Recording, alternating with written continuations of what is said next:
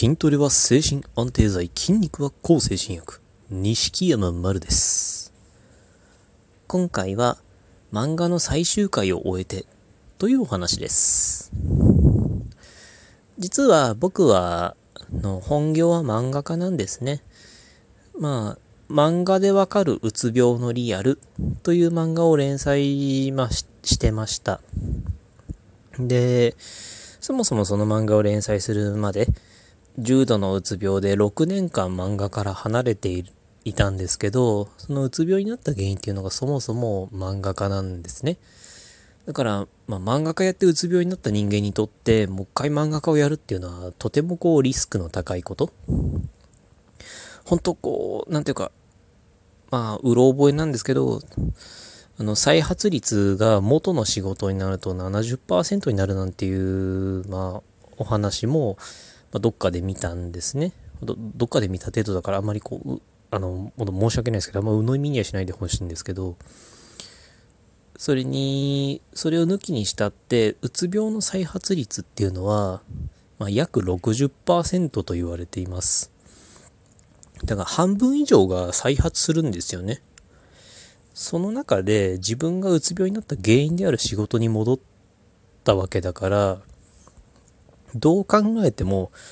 普通に考えて再発率はものすっごい高い。だけど、僕はなんとか、そのうつ病が治った、完全寛解を迎えたのが、2019年の1月。で、プロ漫画家に戻ったのが2019年の7月。そして、無事連載を終えられたのが2020年2月。だから完全寛解してから半年ぐらいで漫画家に戻って、そこから7ヶ月ぐらい連載して、無事再発もなく連載を終えることができたんですね。で、多くの漫画家さんっていうのは多分、長くヒットしたいでしょうし、いっぱい単行本出したいですから、最終回を迎えるってことは必ずしもあんまりいいこととは限らない。何年も連載し続けるっていう方が喜ばしいっていう人が多分どっちかというと多いんじゃないかなって思います。でも僕にとっては再発をせずに最終回を迎えられたっていうことはとても大きなことだったんですね。そこで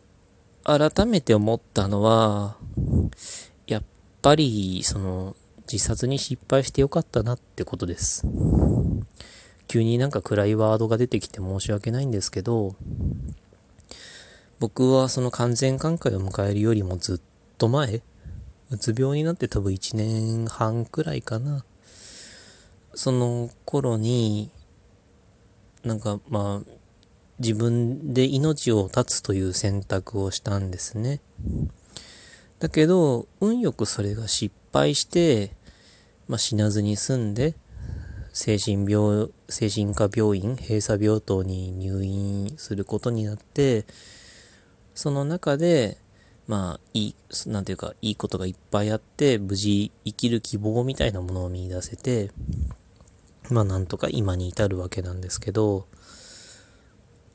もちろん完全寛解したからといって、日常が全部ハッピーになるわけではない。それは、思い返していただければわかると思うんですけど、うつ病になるまでだって、ただの健常者だった時だって、辛いこといっぱいあったじゃないですか。嫌なことだっていっぱいあったし、思い出したら腹が立つことだっていっぱいあったと思います。だけど、それと同じように、完全寛解したからといって毎日がハッピーになるわけではない。辛いこともいっぱいだし、腹立つことだってあるし、今の僕だって思い出しはふざけんなことやろうみたいに思うこともだっていっぱいあります。だけど、それでも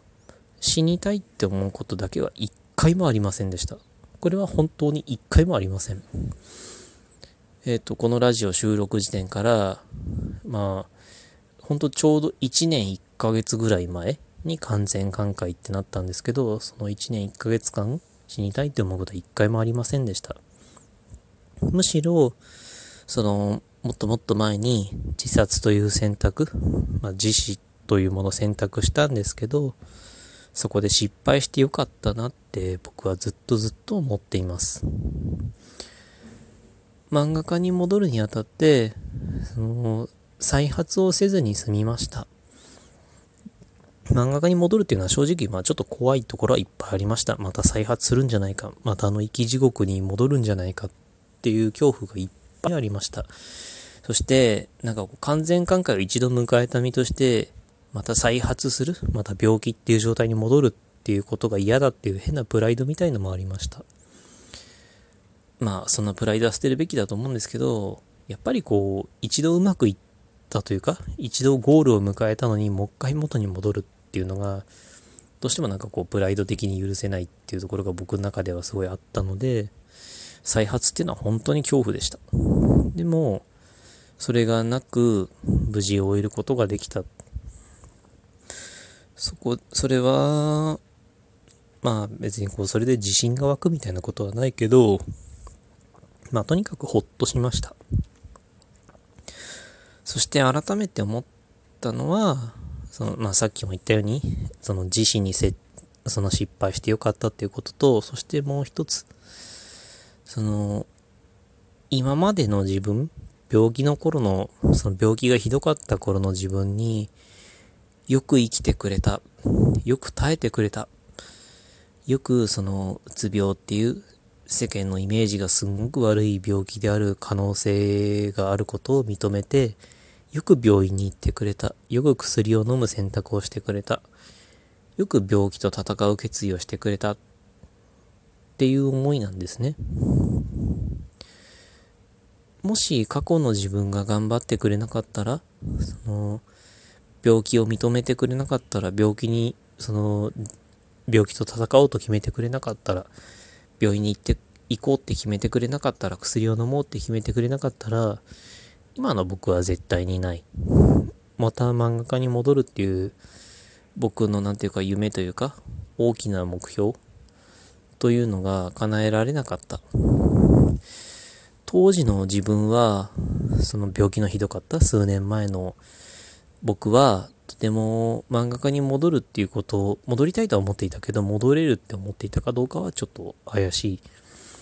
もしかしたらどっかで本当は戻れないんじゃないかみたいな思いがあったかもしれない。だけど当時の自分が本当に必死に生きてくれたおかげで、今こうして僕は生きています。自死を一度は選択してしまったけど、それでもやっぱり生きていてくれて本当にありがとうっていう思いがあります。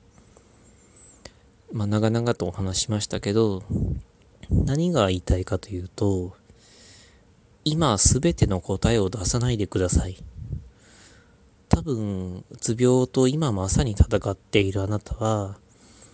一生クズ人生決定だとか、もう死んだ方がマシだとか、こんな人生何の意味もなかったみたいに、すべてに絶望しているかもしれない。あるいはそういう瞬間の方が一日の中で多いかもしれない。だけど、今すべての答えを出すのは絶対に早い。僕がこういったところで、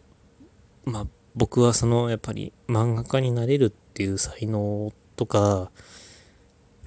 努力を、漫画家に戻るための努力をするっていう選択を選べるような、恵まれた環境にいたりするくらいだから、だいぶ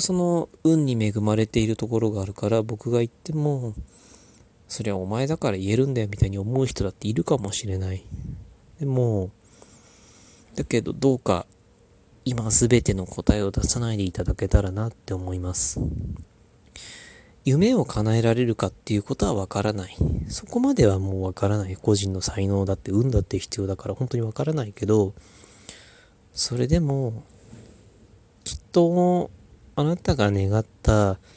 ごくごく普通の毎日、普通の日々っていうのは可能性のない望みなんかじゃないんじゃないかと僕は本気で思います。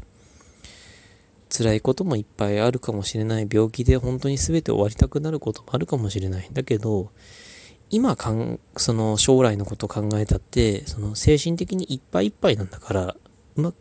いい考えが浮かぶわけがない。だからどうか今すべての答えを出さないでください。今日生きたあなたに未来のあなたは必ず感謝します。これだけは断言できる。僕はそう思います。今回のはこんなお話でした。ご意見ご感想ご質問などありましたら Twitter の@錦山丸の DM かマルルンズ放送局放送画面の差し入れよりお願いいたします。ありがとうございました。